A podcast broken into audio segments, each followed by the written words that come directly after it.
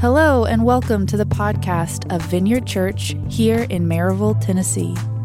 We post our Sunday messages here each week, as well as our conversations episodes, which include interviews, special announcements, and in depth teaching. You can visit vineyardchurch.us to learn more about us or to access the audio archive. You can also subscribe to this podcast on Spotify, Apple, or Google Podcasts. And now, here's the episode. Well, hello, everyone. Good to see you. Glad that you're here. My name is Aaron. If you're a guest here, I'd love for you to come up and say hello after the service. Would love to meet you. I just got a, couple announcements I'm going to go through here before we jump into the sermon. Uh, first of all, you may have said this on your way in, but on your way out, we would encourage you to swing by the Isaiah House lemonade stand. We are going to sell you some lemonade that you probably don't need, but it's cool. It's, um, uh, it goes obviously to Isaiah House. Uh, really important cause. So, I encourage you to do that. And then also, we're running it's a very special treat today. Uh, if you buy lemonade, you also get a free t shirt. Um, also, if you don't buy lemonade, you can have a free t shirt as well because we're getting rid of all the extra t shirts we have upstairs as we are purging and preparing to move. The real challenge is will you find something your size? Probably not, mostly kids and youth. But if you find them, what fits you or someone you care about, by all means, take it with you. Uh, we're kind of kind of clearing things out because we're moving soon. Speaking of, I got a quick building update for you this morning. I'm just going to rip the band aid. We pushed it back a week. Okay, I, we've been saying, oh, maybe we can do it on the 6th where we have church online, open house on the 13th. I've been feeling probably a little bit of false confidence connected to that.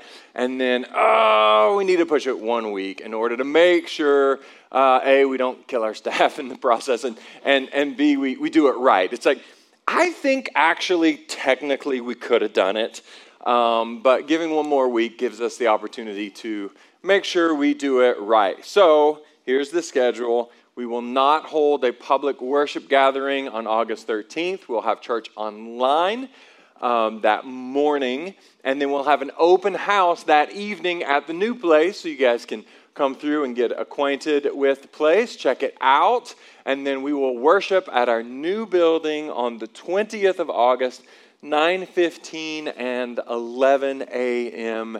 Invite your friends. No, really, I've heard of quite a few folks who are like, "I'll invite friends when we move," because there's nowhere for them to go. So um, you can invite them now; it's cool. But uh, for sure, invite your friends. It's going to be a lot of fun celebration coming up. So. Um, that's the deal. If you're wondering, oh, why do we have to push it back? Did like something break or fall through? It really didn't. Um, no big thing. More like a thousand tiny cuts situation where it's like, ah, okay, I think we've pushed beyond. But lots of new and exciting stuff going on. If you saw in the video, the facade has gone in, the entryway, that's going to be painted black. It's going to look really sharp with their logo on it. Parking lot, they started on that. Landscaping will happen after that. Um, we will get inspections and should have our certificate of occupancy uh, in two weeks. So at the end of this month, we should have that in hand. And then we sort of have unfettered access to the place so that we can get everything set up and all the finishes done and get ready to have church after that. To that end, um, we are at that stage going to need some skilled folks to come and help us out getting those sort of final steps finished and some of those details done. Now, let me pause here and define what I mean by skilled folks, because that means different things to different people. Now, look, you don't have to be like a superstar. We're not looking, you don't have to license, bonded, insured, et cetera, et cetera. But like, if you fix stuff and it like usually works, I might be talking to you.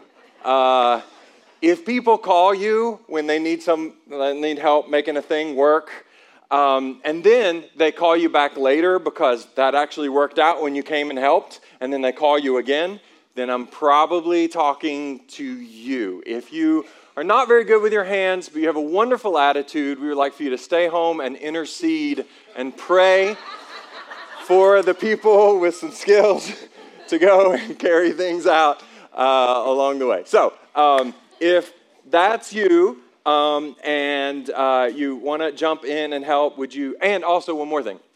also if you're if you're going hey wait i might be that person i think i can do i can do some stuff i don't want to brag but i can do things all right if that's you um, and and you're open to the reality that when you say hey i'll come help there's a good chance you'll be asked to do something you're like completely overqualified for and you're going to have a good attitude about that then you're definitely who we're looking for, okay? So I want you to consider whether or not that's you. And if it is, then will you email me, Aaron at vineyardchurch.us, right there? Shoot me an email, and I'll let you know some of the projects we're kind of wrapping up there at the end and see if there's a place where we can plug you in to help. Okay, that's that. Let me take a minute to pray once again, and we'll jump right into uh, the sermon. King Jesus, we love you, we love you, we love you. Thank you for just the incredible ways you're moving in the life of our church, this upcoming move, and just the generosity and service of so many people. God, thank you so much. We just pray your blessing. As we started praying last week, we just asked that your Holy Spirit would just fill that place, that you would create truly um, a temple over there a mile from here, God, or just let your kingdom come and your will be done in that place, and your spirit fill that place. Change the air that is breathed, literally, in that space, God. Thank you for all that you have done and are doing. Uh, now, Lord, as we look to your word, I just ask that we'd have ears to hear, and if you got something for us, that we don't miss it. So, Lord, would you let your kingdom come and your will be done in this very room, even as it is in heaven? It's in your name we pray. Amen. Amen. Okay, to remind you, we're working our way through the book of Galatians. We're doing it in three big chunks chapters 1 and 2, chapters 3 and 4, chapters 5 and 6. Uh, we did chapters 1 and 2 a while back, a while back, a series called Varnished. We're doing uh, 3 and 4 now, a series called Liberated. We'll do 5 and 6 over in the new building when we, when we get there. So um, we're working our way. This is part 2 of uh, Liberate, as Galatians 3 and 4 is inviting us into the real freedom that we have in Christ um, and what it means genuinely to be the children of God. A quick recap from last week. If you weren't here, you probably want to get that podcast, but just a, a quick reminder um, just to put it in the simplest possible equation Jesus equals salvation, period. Jesus is the answer. Jesus is the way, the truth, and the life. It's Jesus, Jesus, Jesus. He's everything. Jesus is everything. Jesus is salvation. It's Jesus. But there's a group uh, in the churches in Galatia that are saying that math's not right. It's actually not just Jesus equals salvation, it's the law of Moses plus Jesus equals salvation, as we said last week. Um, that's incorrect.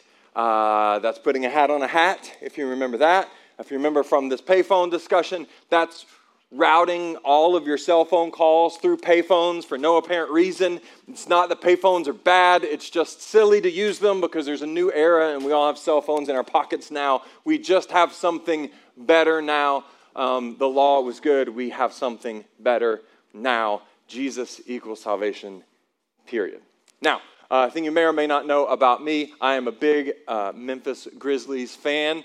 Go Grizz. Not enough of you are Memphis Grizzly fans, in my opinion. If you are an NBA fan, I would just like to remind you that here in the great state of Tennessee, there is one NBA team, and that's the one you should be rooting for. So, uh, but that's another subject. I got a bone to pick, but we'll talk about it. Some of, some of you are sending me snarky text messages as we speak, I know. Uh, but I love the Grizz. I love watching the Grizz. They're absolutely incredible. They have the most exciting on court player in the league, like Ja Morant on the court. You never know what he's going to do next. Off the court, you never know what he's going to do next. but there's grace upon grace upon grace. So we, we uh, love the Grizz. Anyway, uh, this spring they were in the playoffs because they're awesome. And uh, the problem, this is a big issue for me, for reasons that, that make no sense to me uh, the Memphis Grizzlies, who play here in the great state of Tennessee, were put by the NBA into the Western Conference, which is ludicrous. I know they're in the West. What that means is their tip offs for the games are often really late. And guys, I am so old and boring. I just want to go to bed early and get up early. And these late night tip offs are killing me, especially in the playoffs where the games matter so much and I care so much and they had a 10:30 tip-off for a game and I was like, "Guys, it's like time to get up by the time that game's over. Are you kidding me? I can't watch that game." And so begrudgingly, I recorded the game. I'm going to record the game and we're going to watch it tomorrow. And I'll just get up in the morning and do my job. And at the end of work, I will go and watch the game. And so I didn't want to have the scores ruined for me. So I was very careful, man. I like went off the grid that day, okay? I did not check the news. I didn't check my text messages, which is maybe a bit of a confession because maybe you had a crisis in your life and you needed your pastor. I didn't get your message because I was off the grid. I didn't want the game ruined for me. Also, I have lots of friends who text me and taunt me in the game. Sometimes they congratulate me. Always they're talking trash about the game. And so I didn't want that to ruin it for me. I didn't watch any text, I didn't read any text messages. I did not watch the news. I, I did not open my phone. I just got away. And one moment, uh, toward the end of the day, I had a, a lapse. I forgot what I was doing. I picked up my phone. Out of sheer habit, I clicked on the ESPN app. While it was loading, I realized what I did. Don't worry, I, I, didn't spoil it. In time, I panicked and just slung my phone. I threw it across the room. It's like, whoa! The phone was fine. It didn't mark the wall. It did. I made a mark in the wall. But it was okay. And then I go home and I set up and I'm excited and, and I'm done for the day and I put out probably a sinful amount of food and it is time now to watch the Grizz. I turn on the game, went to the recording. Don't worry, I recorded it. And then I turned on the game and I thought, whoa, whoa, whoa, whoa, whoa, something's, something's not right. Like it's all, do I not put my contacts in? No, I got my contacts in. Why does it look so terrible? And then I realized that I recorded it in standard definition instead of high definition. That was not a big enough gasp. Guys, this is a, this is a sad story. This is a tale of woe, okay? This is a tragedy. I started watching it. I was like, what is going on? Is this Tetris? I don't even, I can't, it doesn't, these little blobs, I can't see what's what. I was furious, guys. I was so mad. I was so mad. And I'm not proud of this, but I was like, you know what? It's not even worth it. I turned it off, got out my phone, read the box score, we lost, and went to bed. It was so frustrating. I was like, I can't, I can't watch this. And I know, look, I know that story makes me sound uh, spoiled and pathetic. And I am. I'm both of those things all the way. And you might go, well, Aaron, you're always talking about MJ and he's the GOAT and all that stuff and you watch Michael Jordan play in standard definition, and that's true. I did, and I was absolutely enraptured. At one point, I was watching the playoffs. I was 16 years old. I saw Michael Jordan do something that seemed to be miraculous to me. I was so excited. In my big, gangly, uncoordinated body, I leapt in the air, put my head into the spinning ceiling fan. It was on, on high, and I just collapsed on the ground, still celebrating because Jordan did something amazing. So you go, you watched SDTV, fine, just then, what's the deal? It's like, but then I had never seen HD TV. Once you've seen HD, you, there's no going back.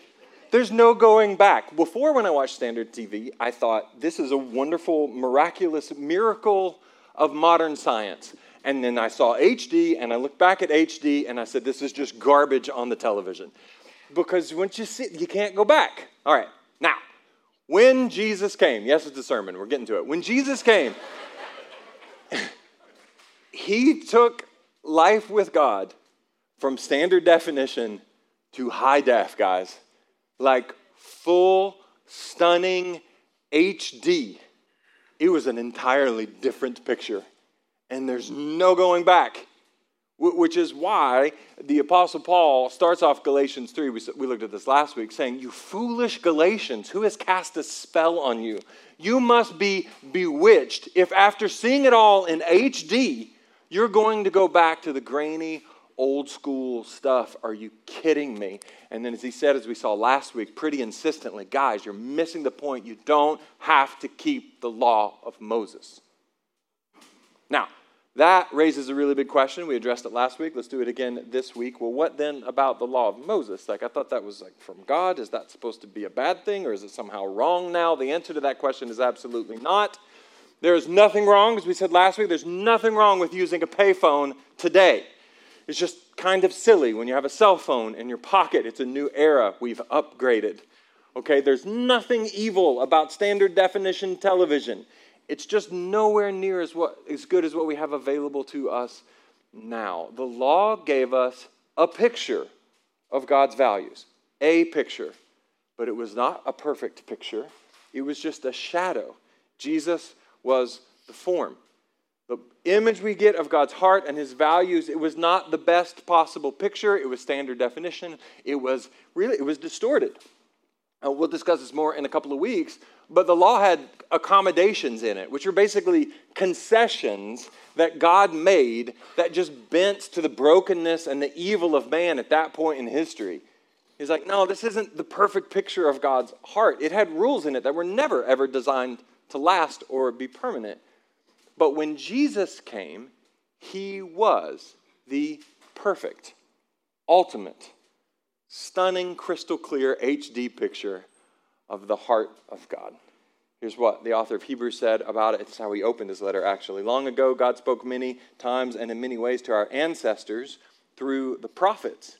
And now, in these final days, he's spoken to us through his Son God promised everything to the Son as an inheritance, and through the Son, He created the universe. Now, listen, the Son radiates God's own glory and expresses the very character of God. And He sustains everything by the mighty power of His command. Jesus is the ultimate HD picture of God's will, of God's, as we just read, character. He's the goal, He's the exemplar. That's the target. And our status before God is not based on any law. It's not based on the Torah. It's not based on our capacity to keep rules and keep our nose clean. It is based on alone our faith in that Jesus, who is the ultimate example. Our faith in Jesus, who justifies us, who makes us righteous. We are righted before God. Remember that from last week, the idea of being knighted, when you, you kneel before a sovereign and then they declare you to be a knight, which you were not before. Same idea when we, as God's children, kneel before the sovereign and surrender to him. He declares us to be righteous or to be righted, which we were not before. It was through that moment that we are given the righteousness of God. And then from that realization, just out of that, an overflow of the acceptance of that grace and that kindness and that beauty and that forgiveness and that love, from there we go in turn and happily live the way of Jesus because we're grateful. Because we're grateful if we're running around trying to do our best and trying to follow the rules and trying to keep our nose clean and trying to check all the religious boxes because we're afraid of what God will do to us if we don't, how could that possibly be worship to Him? Why would our Father want begrudging submission from terrified people? That's not what He's after. He's after family, he's after relationship, he's after intimacy with you. If we want to live well for him, we don't do it out of guilt or shame or fear. Those are short term motivators, it doesn't last.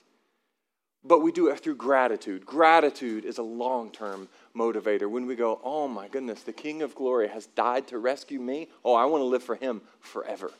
I want every part of my life to glorify him. That's the mental shift we have to make away from fear based obedience and into gratitude fueled worship. And that's not less holy, it's more holy. And after we make that mental shift, then we have to make an emotional one as too, or as well. Um, that's where Paul goes uh, next. So, if you remember from last week, the arguments that Paul made primarily there in chapter 3 they were about legalities, they were about our status or our official standing before God. And so be it. Um, but this next sort of line of thinking from him um, is about the heart. This next line of thinking is about family. Okay?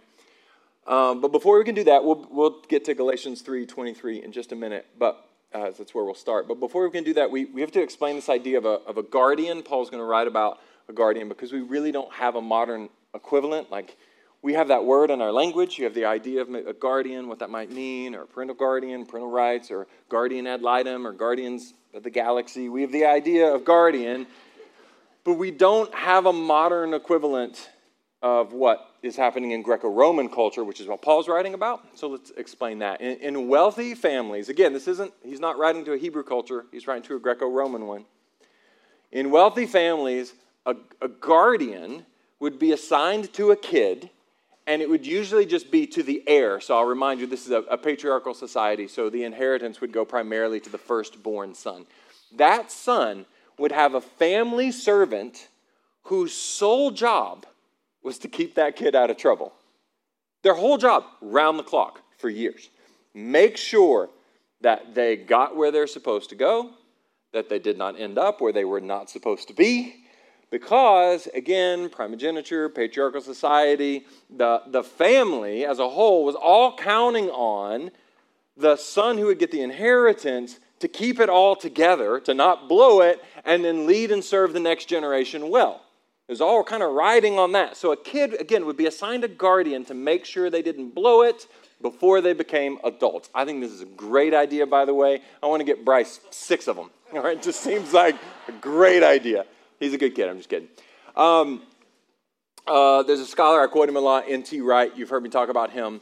Um, he said, really, this is most like our concept of a babysitter, except, again, it was an around the clock, years long assignment all the way through that kid's adolescence. Um, the kid literally didn't go anywhere without the guardian.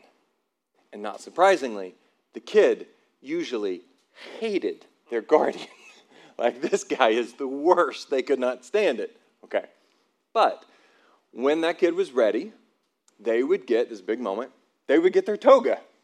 All right, again, Greco Roman culture, togas. Uh, if you're picturing a college kid in bed sheets, it's the wrong picture.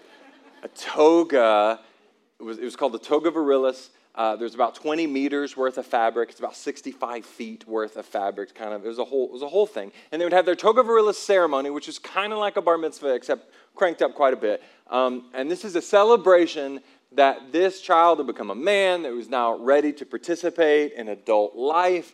And best part for the young man, finally, you could be rid of that stinking guardian. All right? And if you're wondering, yes, this is where we got the idea of a toga party, where that all came from, except we took something cool and made it awful, uh, where boys who shave wear sheets and go out and prove how much they still need a guardian and shouldn't do any of the things that they go and do. So we kind of took the idea and, and flipped it inside out, but nevertheless. Now, Galatians chapter 3, verse 23 should make some sense now before the way of faith in Christ was available to us, we were placed under guard by the law. We were kept in protective custody, so to speak, until the way of faith was revealed. Let me put it another way the law was our guardian until Christ came. It protected us until we could be made right with God through faith. And now that the way of faith has come, we no longer need the law as our guardian. It's pretty clear, isn't it? So Jesus came, changes everything. The idea of law as a babysitter, no longer necessary. Let's read the next uh, four verses here. For you are all children of God through faith in Christ Jesus. And all who have been united with Christ in baptism have put on Christ, like putting on new clothes. There is no longer Jew or Gentile, slave or free, male and female for you are all one in Christ Jesus. And now that you belong to Christ, you're the true children of Abraham. You're his heirs, and God's promise to Abraham belongs to you. So here's the thing heads up, what we just read, those four verses, are literally some of the most significant words that have ever been penned in all of human history. They're a really big deal. What we're going to do is put a hold on those, and then we're going to come back in a couple of weeks and put a lot of focus just on those four verses. Um, but now we're going to keep going on to chapter 4. This is, I know it's an irrational chapter break. I don't know why it goes to chapter 4. Those got added later, by the way. The verses and chapter breaks, those are not inspired. the Word of God is, those things aren't. Because Paul's still um, explaining the same ideas. He goes back to this idea of guardian. So again, we'll come back in a couple of weeks to the verses we just read, but let's keep on this guardian thought. Uh, chapter 4, think of it this way if a father dies and leaves an inheritance for his young children, those children, they're not much better off than slaves until they grow up, even though they actually own everything their father had. They still have to obey their guardians until they reach whatever age their father set. Okay, so Paul's asking us to think about this a certain way. So let's honor that request. Let's pause. Let's think about it for a bit. He says that in a wealthy family, again, Greco Roman culture, a child isn't really that much different than a slave. Now, I want to pause here. Uh, I want to clarify that the slavery in their society had almost had very little in common with the just uniquely atrocious and horrible form of chattel slavery that we had here in the United States. Um, unfortunately, we have the distinction here of creating some of the most barbaric and horrific forms of slavery we've ever seen in the history of the world.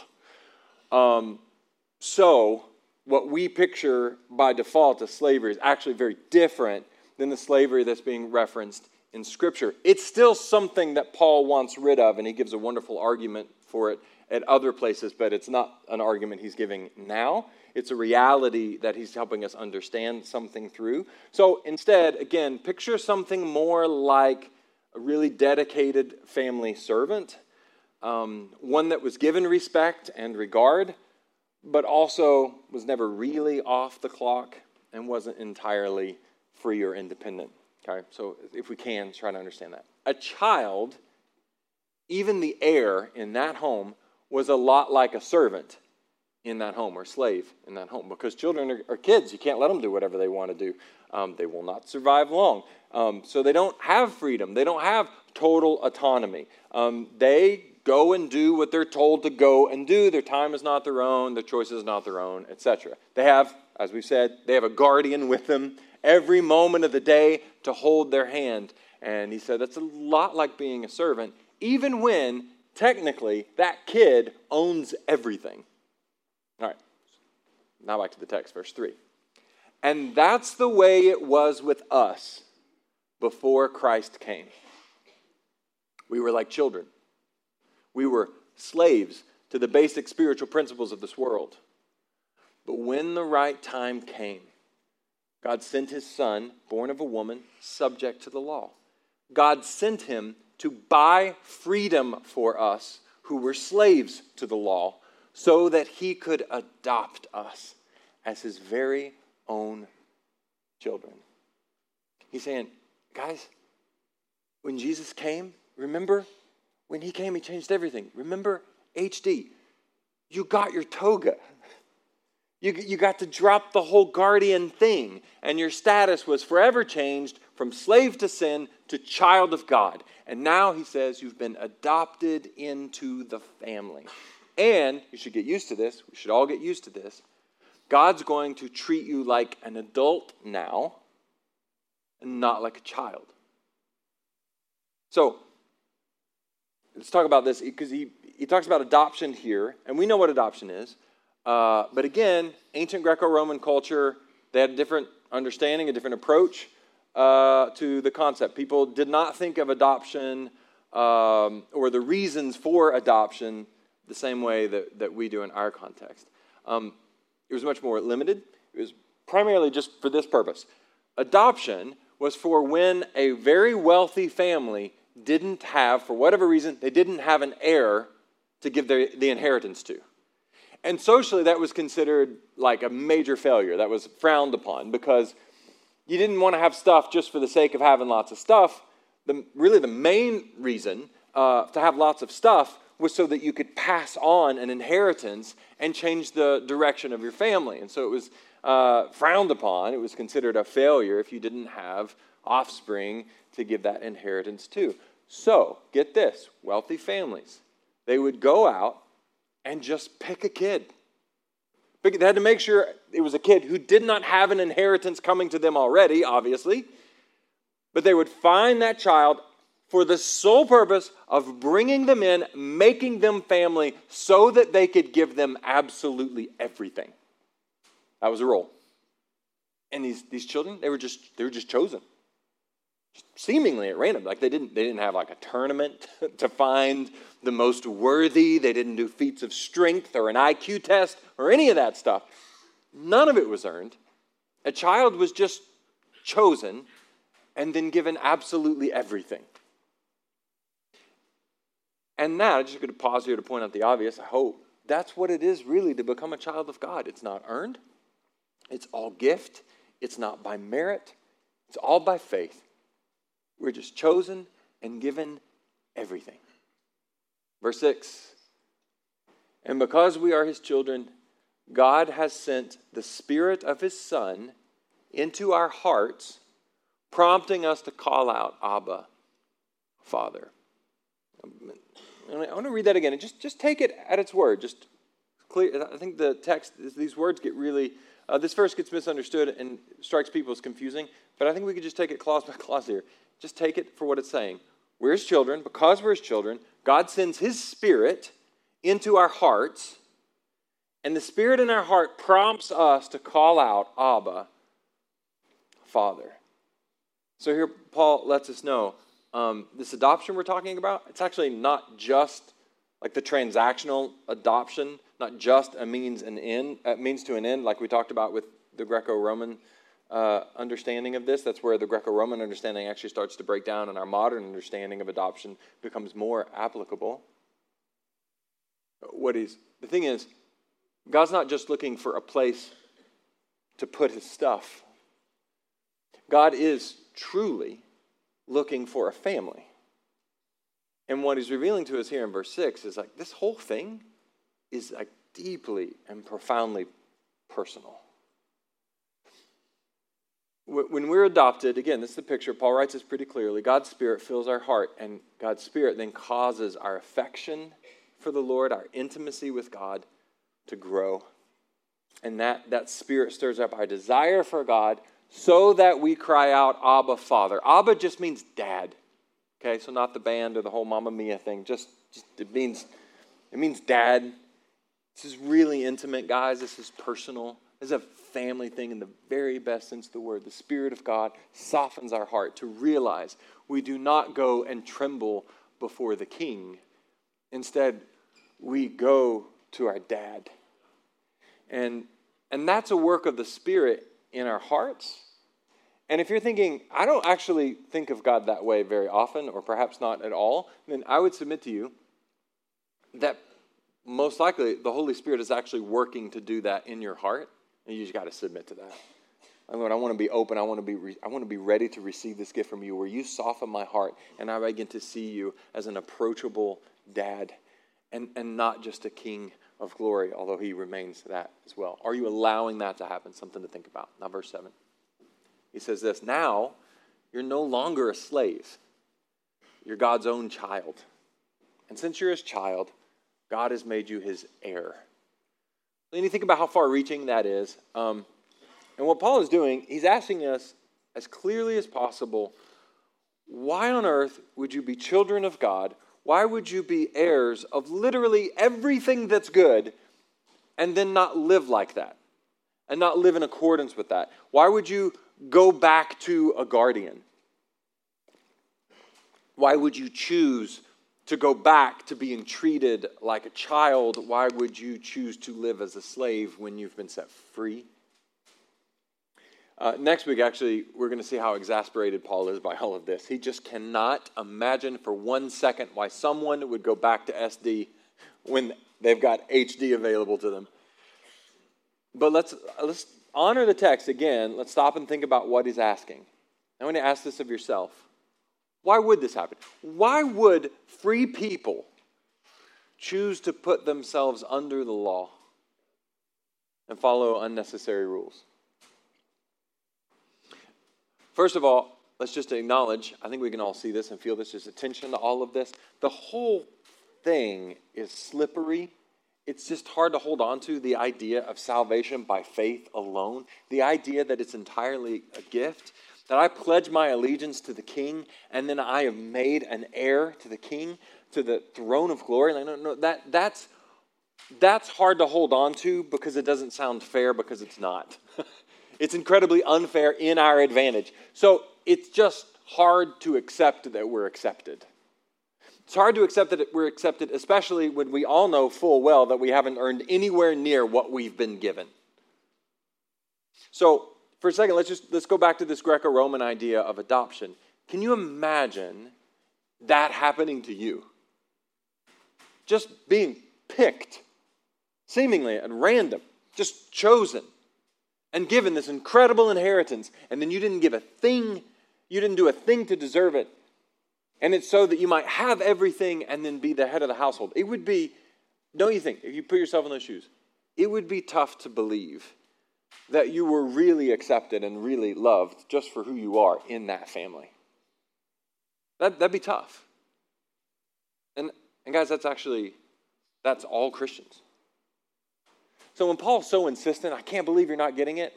Okay, but he's not saying that it's actually easy to get. It's hard to accept that we're accepted, that we don't have to earn it on any level. We've been talking about, by contrast here, we've been talking about how placing our faith in Jesus um, is really about pledging our allegiance to him right? We go to the King of Glory. We bow our knee in total surrender. I'm entirely yours. I'll do however you lead. I'll go where you go. I'm subject to the King. Now that makes sense. That's easy enough for us to get our heads around. Like, well, yeah, that, that checks out. He's him and I'm just me. So, yeah, I should do whatever he says. Exactly. Yes. King of Glory. Bow my knee. Yes. Got it. That we would bow before the King of Glory, live for him. Yeah, but what Paul is teaching is that, yes, that's how it begins. And then, in turn, because of that subjection to the king, we are then accepted not just as subjects, but when we surrender in that way to Jesus, he becomes our brother, and God becomes our dad. It's it's easy enough for us to accept that God would let us follow him as a subject, but him adopting us as a son or a daughter, it's a whole other thing. It's hard to accept. So if I'm thinking that way, and then somebody comes along and tells me that I actually have to jump through a few hoops in order to earn at least a little bit of what I'm given, then I'm not inclined to disagree with that. Even that still seems too good to be true.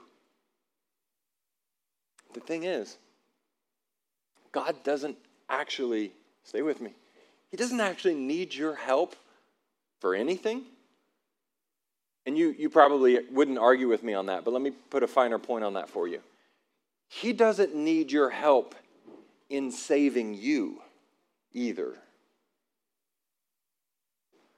Um, I remember when Bryce was really little, like one years old. One year old, little toddler, could barely stand for crying out loud.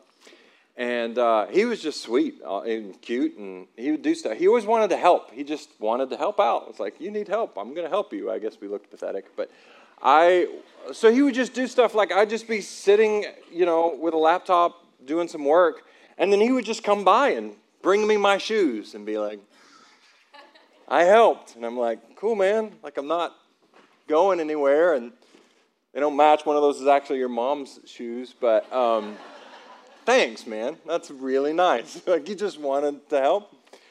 Uh, and he kind of had, he had that way about him. And, and I, I, would do this thing, I still do it now. Now it's starting to become real, where I would just pretend to be a very, very old man, and it would take me a long time to get up, and I would just grunt and, oh, make this whole big production out of it. I'm always trying to entertain Sharon. I'm afraid she's going to stop liking me, so I'm always just flirting and trying to entertain her. So I was, I was doing that, and then Bryce, he was like 15 months old, just comes toddling over, probably in a big dirty diaper, and comes over and puts his hands on my leg, in the back of my leg, and just gives me a little push. like he's gonna help me get up. He could barely stand, but he was gonna help me get up. And could you imagine if in that moment I was like, oh yeah, he's gonna help me. I'm gonna, I'm gonna relax. I'm gonna lean on him and let him do the work. I might have killed him because I would have just crushed him instantly because he couldn't begin to help me up. He couldn't begin to move me forward. He couldn't help. He wanted to help, but he couldn't help. Guys, that's kind of the picture that comes to my mind when I think about us trying to help God save us. Not to be mean, but you being in the family is too important to be delegated to you. He's got this. And listen closely, folks. God did not rescue you and make you his child so that he could put you in his debt. He did it so that he could put you in his family. Do you see the difference? Because it makes all the difference. All right, uh, getting close here, so the band can come on up, help us finish. A couple more ideas. God, in all of his glory, doesn't want subjects to do his bidding. We can't actually help, okay?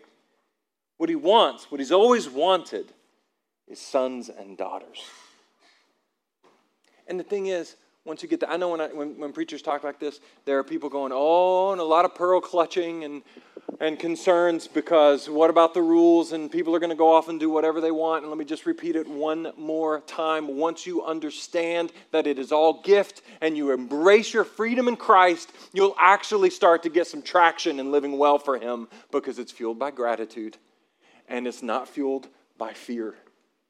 If you want to live well for Jesus, then receive the freedom that He offers. Out of that, you'll pursue Him like never before. I want to remind you our destiny is to reign alongside of Christ, our brother.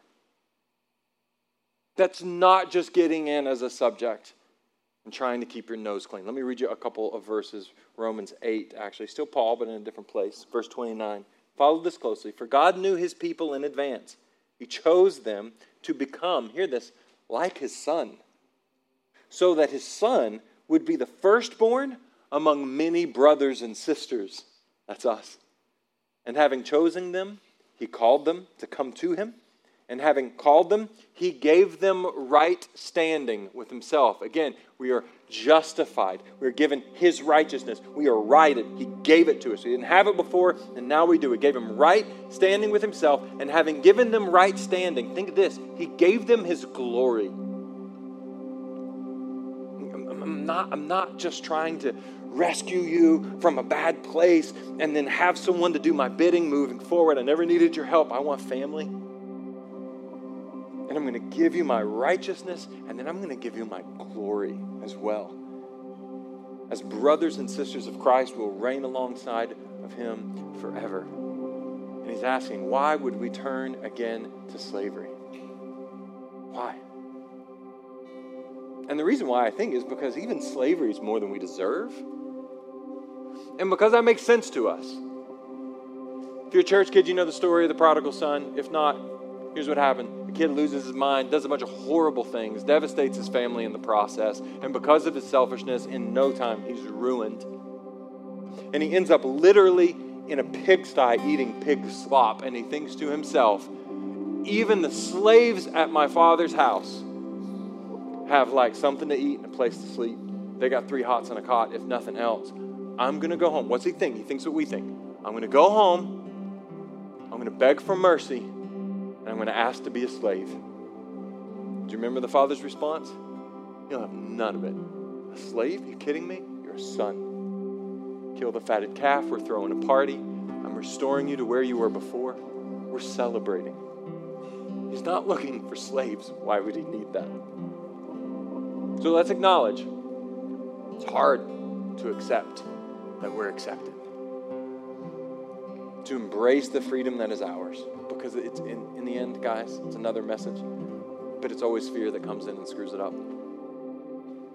To just get afraid, or afraid. What if I'm not? What if I didn't? What if I can't? And we allow ourselves to receive and be overwhelmed by the love of God. Out of that, we actually can go and do some things for the Lord.